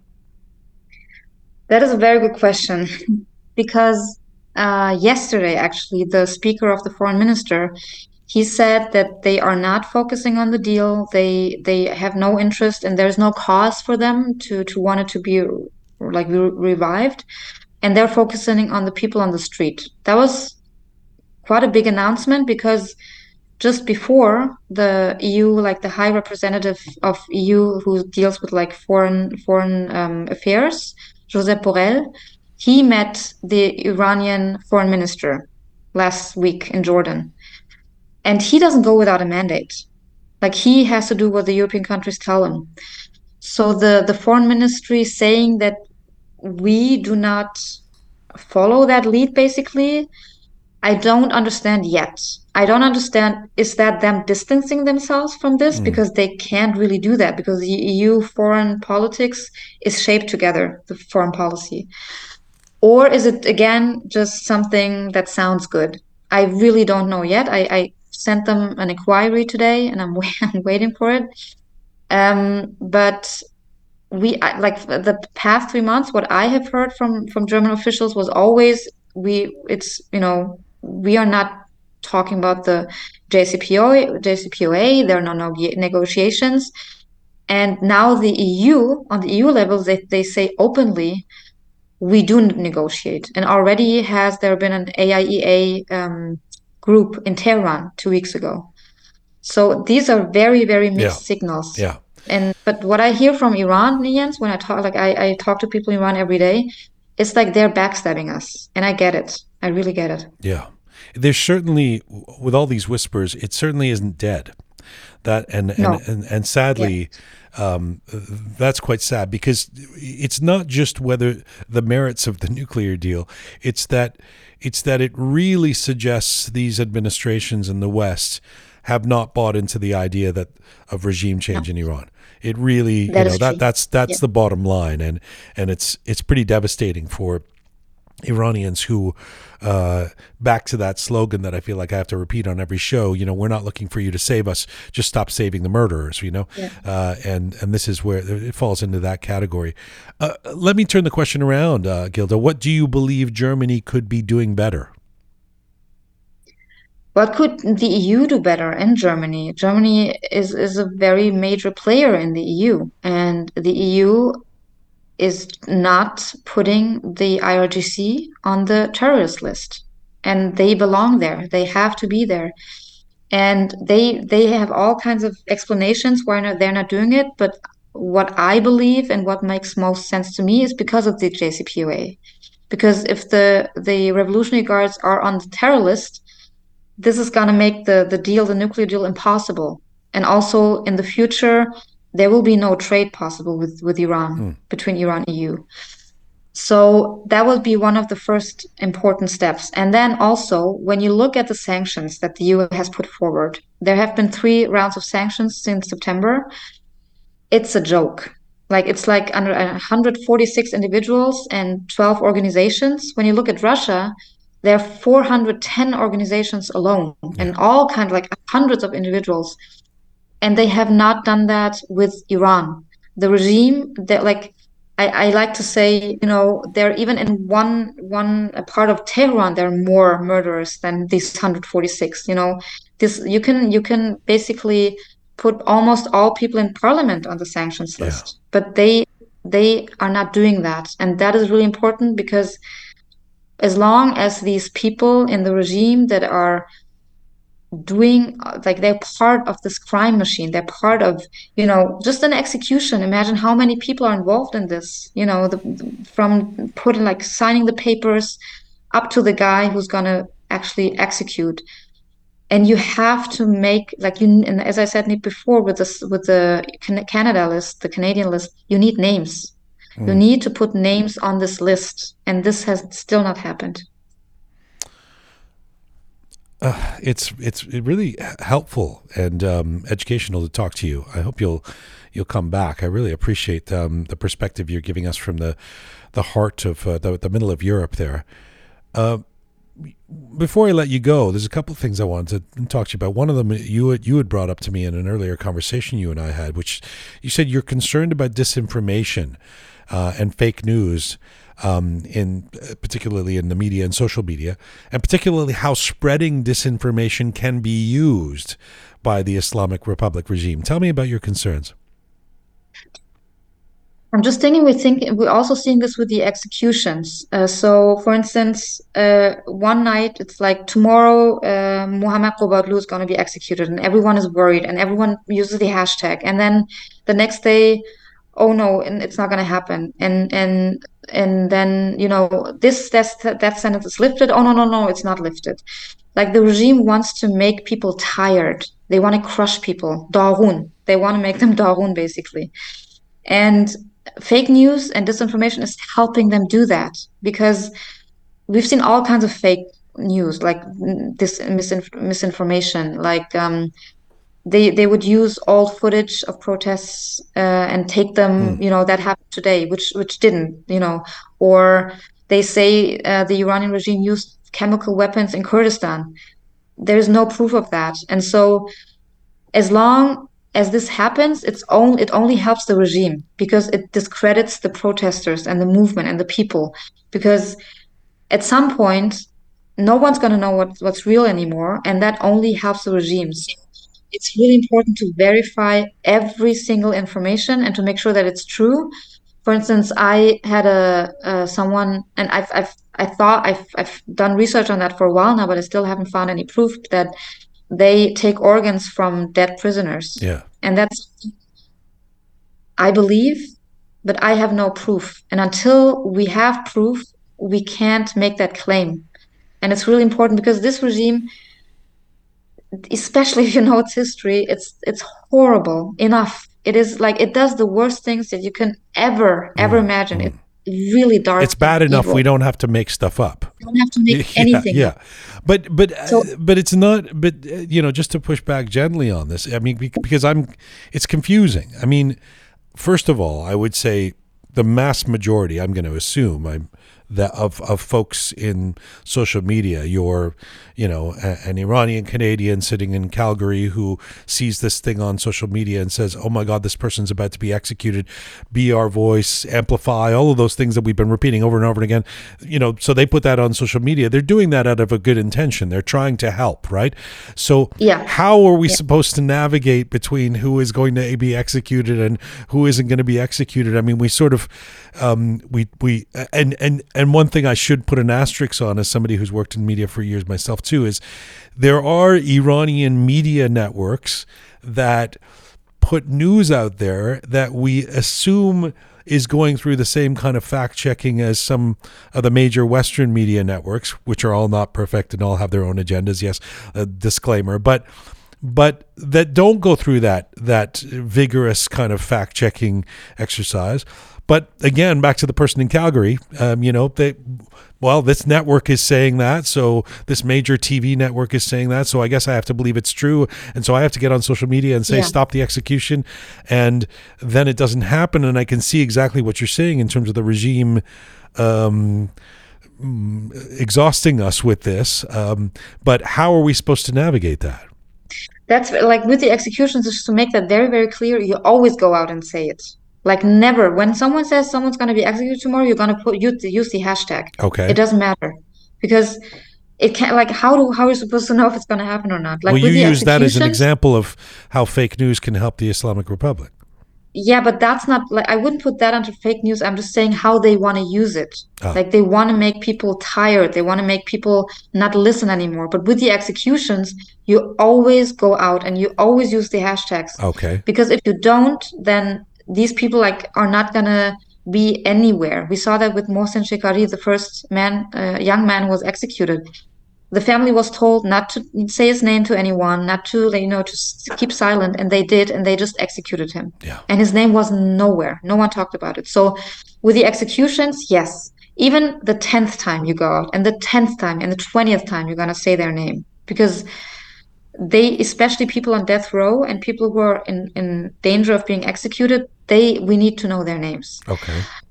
i'm just saying just as that was just an example for the mechanism. You know the the the regime uses like i believe that they themselves put out a lot of fake news because they want to discredit the opposition. Hmm. and the fact checking goes to us right? It doesn't go to to nor to, to not media people. They how would they? How of course they're going to trust media outlets. And media outlets iranian ones in, in exile are really really good they have incredibly good fact checkers and so you can trust those but look at the sources where you get the news from that's all i'm saying Hmm. All right. A staunch defense of the Iranian media networks outside of Iran. I'm. I'm. Uh, uh, they make mistakes like I, I may other ho- I, media I may need to hold you to that at some point, but but uh, but I appreciate what you're saying. Listen, um, before I let you go, uh, where do you where do you believe, Gilda, that, that, that this revolution is headed as we're we're moving into 2023? It it won't come as any surprise to you that a lot of the uh, and maybe this is a part and parcel of the exhaustion you're talking about.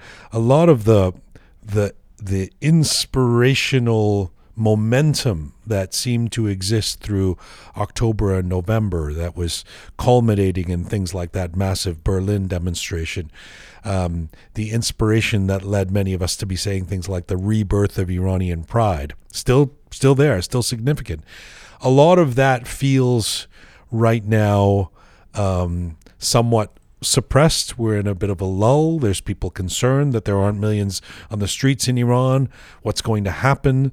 I try to say revolutions don't happen in three months. They take time, and and there's going to be ups and downs. But what is your feeling um, about where we're at and where we're headed as we go into a new year? Well, first of all, I I am convinced that that the majority of people in Iran want to see this regime disappear. They want to see it go away. And from what the conversations that I've been having with people in Iran in the past few weeks since the executions basically it's just it's it's gonna happen. And I and I asked them, so I told them, like one friend of mine, she's she always goes to the protests, and I told her, do you know that that like Western governments don't believe it's gonna happen? And she was surprised. she was like, what do you mean? I was like, well, you know, they don't believe in the revolution. She was like, of course it's gonna happen. Eh, but the thing is, of course, as was with the revolution in in, in 79, it doesn't happen within like a couple of weeks or a few months and it goes up and down and, and intensifies and gets weaker and that's just part of it because i believe the executions really cause some form of grief within a lot of people in iran. Because of course it, it like someone dying is there is no better or worse how how they die. Yes. you know someone dying on the street is just as awful and saddening as someone being executed.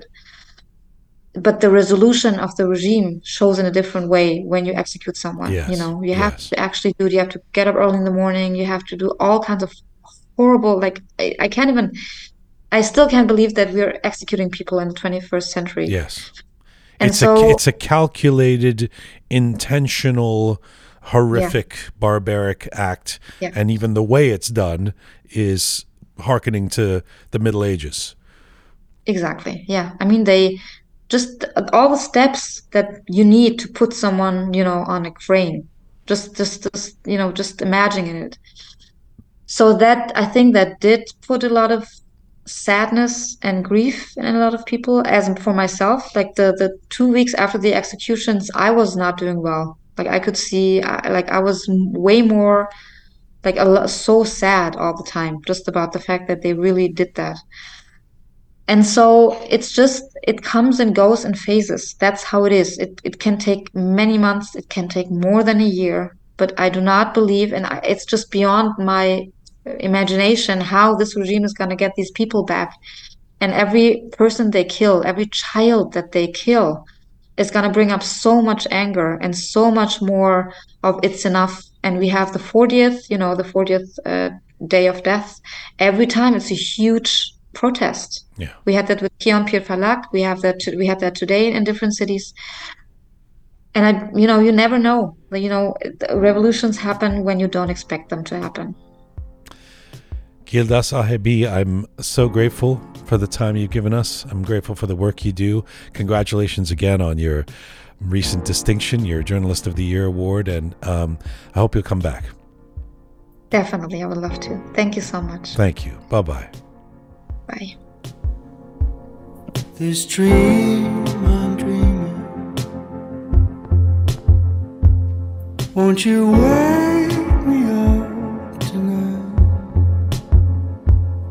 Cause this life I'm living doesn't really feel like mine. This strange dream I'm dreaming. If it ain't wrong, it don't feel right. Never thought never thought I'd have to start again. Somebody. This is Roozh, episode 227 The Uprising. Dear Western journalists, your colleagues are behind bars in Iran. Let's get to our next guest, and he is here in the Roozh studio. If you are in or familiar with the Persian community here in Toronto, you will perhaps know of my next guest today. Ebrin Bagheri is a talented Iranian Canadian visual artist who's well known for using references from Persian poetry to deconstruct the traditional concept of masculinity and gender norms in his paintings. He's made quite a splash in the art world and counts Queen Farah Pahlavi amongst his fans. Ebrin was born and raised in Iran. He moved to Canada where he received his master's degree in fine arts. In the last four months, Ebrin has been painting portraits of the victims of the regime brutality in Iran and has been using his art for solidarity with Iranians around the diaspora at this momentous time and right now. Ebrin Bagheri joins me in the Roozh studio. Hello, sir. Hi, John. Thank you for having me. Nice to have you back here. Step into the microphone there. Don't be shy. Okay. Yeah, you are. You're, you're not shy. Are you shy? Um, sometimes, you are shy, Yeah, yeah. Um, first of all, I mean, you came from Iran at the age of 19. You've been here. You've never shied away from your Iranianness and and um, some of the feelings and emotions you had about leaving and needing to leave to to live a more free life. Absolutely. Um, what has been the most painful or difficult uh, element for you in witnessing what has been happening in Iran in the last four months? The young lives, the young lives that there are gone, so they're irreplaceable. Um, it's so sad for me. It's like a pain in my heart anytime I see. Um, anytime I'm on my Instagram or social media or on TV, I see almost every day a young person is dead just because of Iranian regime. They don't like them. They're just fighting for their freedom. This is something that I cannot mm, bear with at and, all. And you cannot look away at the same no, time. I absolutely no. So I cannot do anything. Like, You know what? I feel, I feel like I'm powerless. I feel like I wish I could do something more. I wish I could go back to Iran and fight with them. But you know what? I don't think I can do anything of these. So What do you think you would be? You know, you certainly can't go back to Iran without Yeah. getting in some some trouble based on some of the things you painted. But what what what what do you think you would be doing if you were in Iran? Well, I would be protesting on the street every day, every night, along with them. I'm also Iranian. It just my the location of my living is different. I live in a more free uh, country, so it doesn't mean that I'm not Iranian or I don't feel their pain. So I feel that I I wish I could go back and fight as much as I could. We've been talking a lot in recent weeks about the the the contradiction of feelings that we have. On the one hand, we're we've talked about the sadness, of the devastation, the kids uh, you think about, and, and and the brutality and the deaths. On the other hand, um, the inspiration of what's been happening in in the last um, four months now, almost. Has it been empowering for you on some level to see what is going on in Iran, given the changes you would have wanted there when you were there? Oh, absolutely, absolutely. I'm really, really um, fascinated by the bravery of the young generation that I see. In my generation, when I was living in Iran, people they, they, they were not as brave as this. So the, the the government they were trying to scare people of doing anything political. Hmm. So of course people were fighting. Of course people they all prisons were full of political prisoners but in the young generation the age of 16 14 15 they're fighting for freedom i wonder if if they they just gave up or maybe they just had nothing to lose. You know what? They're not scared of them anymore. So it's very inspiring for me. And also i'm so proud to see the new generation. They're just not backing up. They just continue fighting. I've seen you uh, personally on the, the protests here in, in Toronto. We've uh, we've seen each other, um, but you haven't ju- just been uh, attending protests. You've you've really kind of shapeshifted in terms of what you do as an artist. I mean, you've been, I would say, of of the artists of the works that I know, uh, you stand out as someone who's quite famously consistent as an artist. Uh, and part of the consistency is creating variations of your own image in, in your paintings and drawings. We have a couple of them here in the Roozh uh, um, foyer. That is until now. Uh, tell me when you first had the inspiration to start drawing the figures of those who, um, as I say, the victims of the regime in, in Iran, and how big a step that was for you artistically, given that consistency that I, I talked about. You know what? My imme- you know what? My immediate reaction was just naturally went through my pain. So I I paint and draw uh, my feelings. So when I when I saw what's going on in Iran, I could not do anything else except just focusing on on what's going on in Iran. I have uh, 12 students, so all my 12 students suspended my classes. I could not. You can't anything. teach. No, I can't teach. Why not? I cannot do anything else besides focusing on the portraits I'm doing of these heroes, basically. So And I'm assuming you don't do commission work. no, I'm not. I'm not. So if somebody says, "I'm," uh, let me give you a million dollars to paint it. No, no, no. well, million dollar maybe, but in a few I months. All right. But no. But to be honest, but really, I- I mean, if somebody asks you to do something right now, you're just not in the headspace. Well, no, no. I'm doing. Um, I'm giving myself a, a space to do my artwork after whatever. After I feel more comfortable doing it. Right now, I'm not feeling comfortable making money. Right now, just you know, painting, and changing my mood about what's going on in Iran. So I cannot. So It's such a it's such a tough one, you know. I when we talk about people, artists, people. Uh, um, I'm in the same position as somebody who's doing this kind of a programming and and and in media and arts, etc.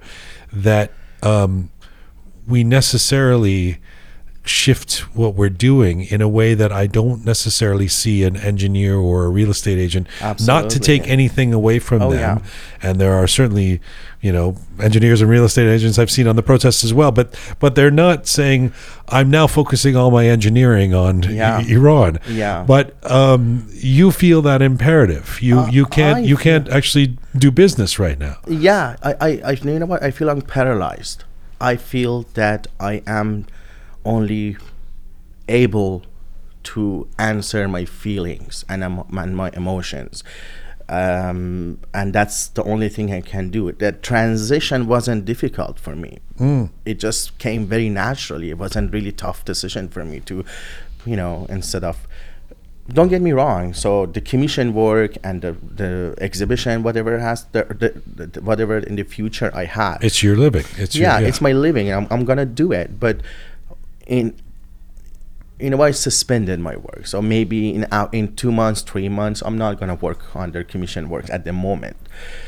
But uh, I think it's more important for me that focus on what's going on in Iran and be their voices rather to just focusing on my business as a you know art i'm not saying art is a business but art's also i'm making money to live right um, so that's why i'm trying to for i'm trying to um, draw attentions of the the, mm, the heroes that they, they lost their lives Yeah, i'm doing their yeah. portraits Kian Pirfalak was only nine years old yeah. he did not deserve to die Who was the first of the the young people in Iran that you decided you wanted to draw or paint? I started with uh, Mahsa Amini. I started with Mahsa Amini, and it was a quite emotional process for me. Like I, A different process from the way very it normally very is. different process. It, it was completely different. How so? Normally, I'm really, um, I know what I'm doing. It's it's confident. I just go, do not sketch or uh, whatever. I'm comfortable in drawing and painting area. But if for me, when I was staring at her eyes, so just wanted to capture her eyes and her emotion, I could not stop crying.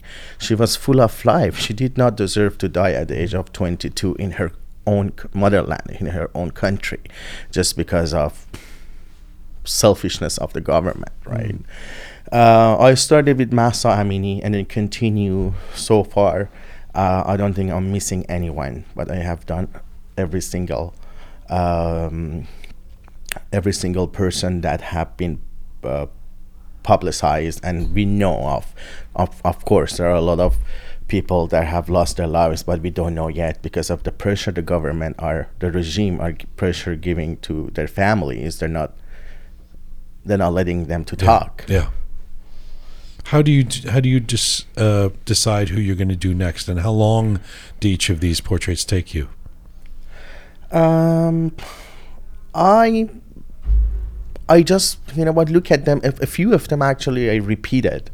I repeated like for Sarina and uh, Nika and um,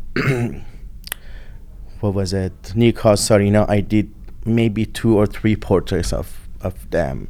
So it's also a process that it makes me relax and calm because I have I also have to take care of my mental health, um, which is very important for us. You know what? If we just really caught up with this situation, that it's it's really draining. So we have to do something to keep up with our mental health, Yeah. which I think regime targeted our mental health, right? So to me, I never experienced the amount of rage and anger and hate in me. I never had that much hate in my life.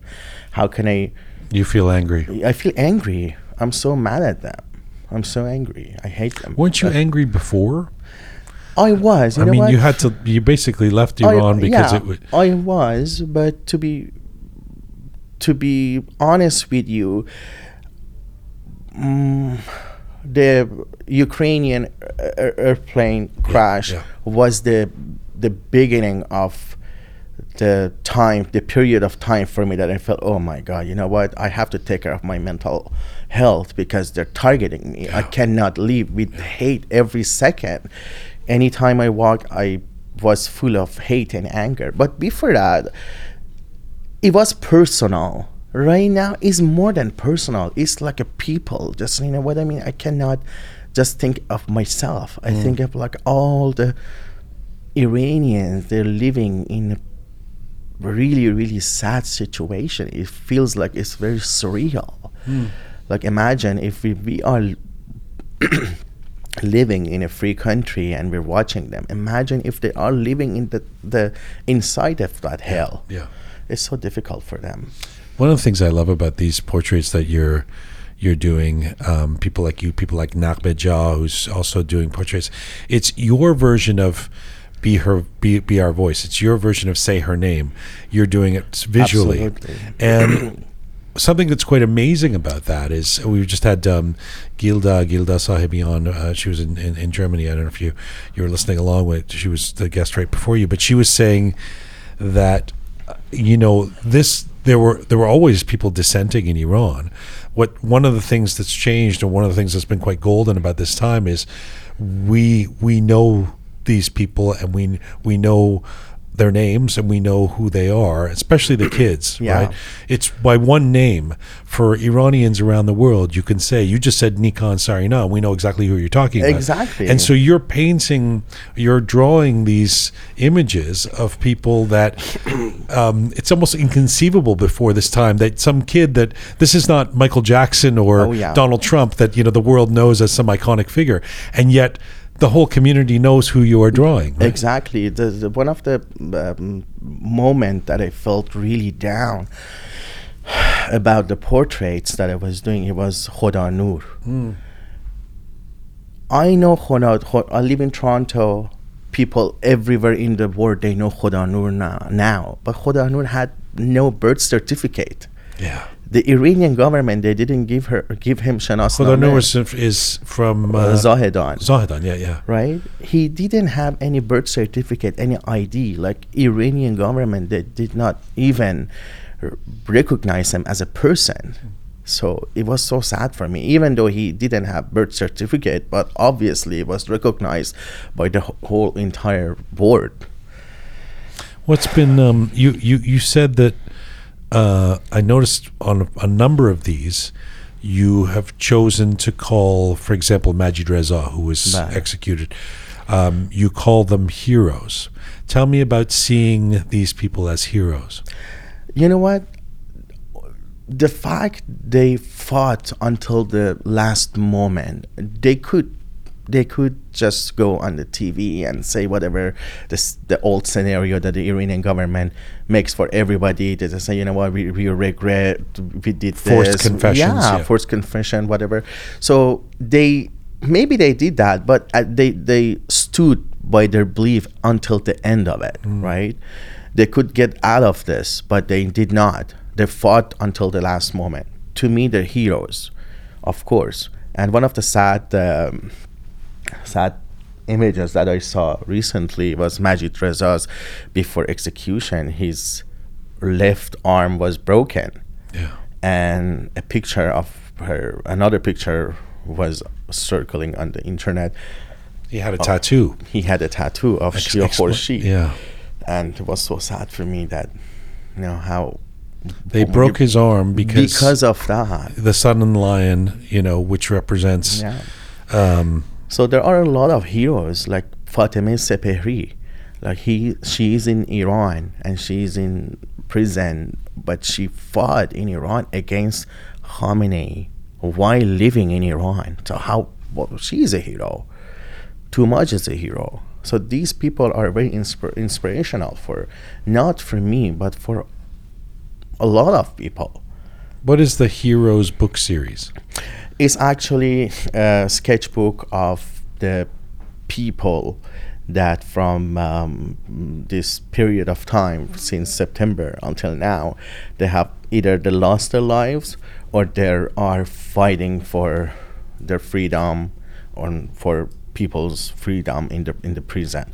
So it's um, it's a series of the number of portraits And is it going to be? Are you going to print it? Is it going to be available you know somehow? what we're thinking of um, showing this this series of the work yeah, maybe at Art Gallery. Mm, very nice.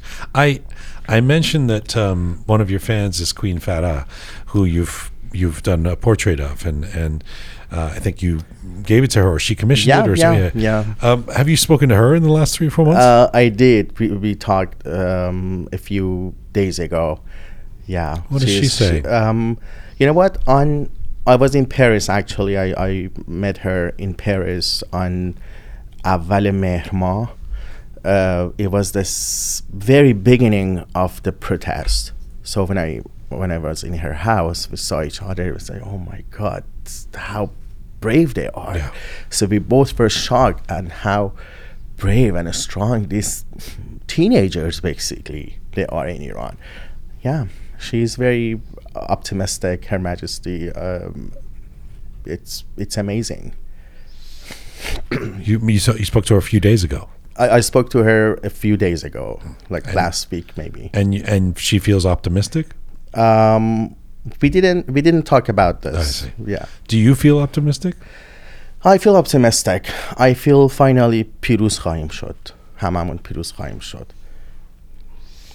Shahbanu Farah has a, um, a signature word that he mm, signs. نور بر تاریکی piruz خواهد shod." Mm-hmm. Translate that for us. Yeah. So the light will victory the darkness. Yes. Which is will amazing. Defeat the darkness. Yeah. Yes. Do you have a sense of how how you're going to get back to doing your regular work, or are you happy to be doing what you're not happy, but are you um, fulfilled to be doing what you're doing right now in terms of the the revolution? You know what? I wanted to mention something.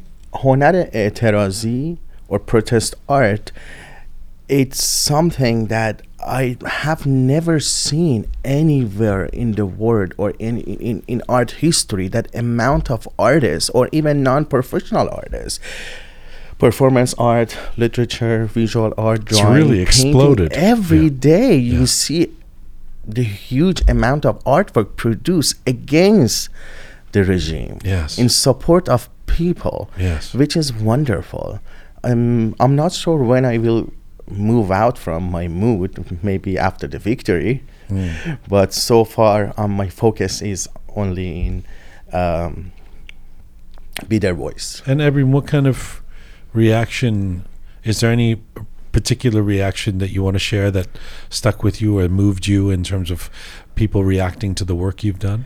Um, I had um, I had I received a few messages from a few member of I'm not gonna say the name. Maybe there will be problem with them because they are in Iran. A few of the uh, people. Uh, The family members the family Oh, members or wow. relatives, yeah, that I am trying to somehow give their portraits to them, um, which is amazing that Yeah. they they felt very happy that you know I was their their their voice. So which Mm-hmm. How did it feel to hear from them? um, I cried. I cried. I could not stop crying. It just was it was a very emotional moment for me because I was not trying to reach their family or show them that I did the portrait. They contacted me, and they were interested in the portraits I did. They, they thanked me. I should thank them, but they thanked me. Uh, Well, let me thank you as well.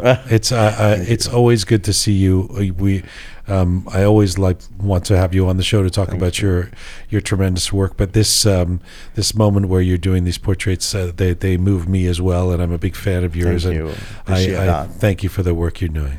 thank you for having me and thank you for the wonderful work you do and interviews and everything for the community which is i think at this moment we all have to ha- have each other's back and support this is the only thing we can do Merci, Ebrin.